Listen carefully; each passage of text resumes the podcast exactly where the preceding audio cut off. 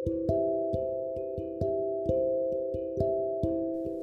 guys, so it's me, Jasmine, and today for my podcast, I am going to tell you some of my favourite things that I watched in um, quarantine. So, my top favourite things to watch in quarantine were The Kissing Booth. And Kissing Booth is this film um, about two best friends and the boy and his best friend, the girl. They were both born the same day because, well, their mums were best friends since college. So, um, ever since they were babies, they've been friends. They have the same birthday and everything, and they're basically like twins.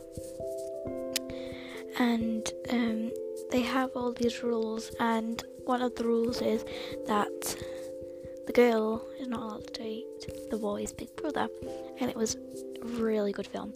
And tomorrow actually is when Kissing Booth 2 comes out on Netflix. So if you would like to watch that, you might be able to watch both of them tomorrow. I'm going to watch Kissing Booth 2 tomorrow. Anyway, let's carry on. So, I also liked watching After. Um, After is um, about this girl. She goes to college and falls in love with a bad boy. And they have a fight and then get back together.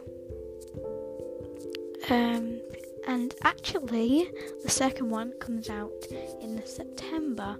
I'm not sure what day, but it does come out in September. And like I said about Kissing Booth 2 coming out tomorrow, tomorrow is actually the 24th of July. So, yeah. Um, right, now shows. I love watching Riverdale.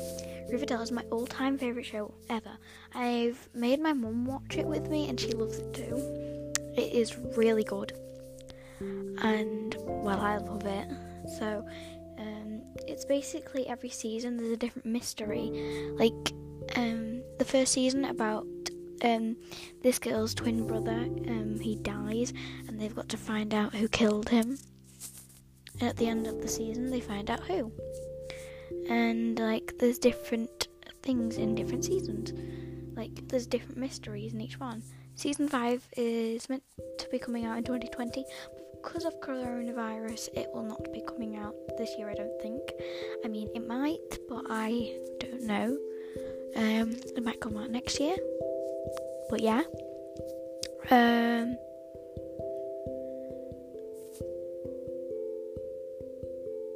I'm trying to think of some others. Yeah, I think that's pretty much it. I hope you guys enjoyed this podcast. I will be posting another one later today because I haven't been posting because I've left primary school and so much has happened. I might actually make my next podcast about leaving primary school and going to high school next year. Bye, guys.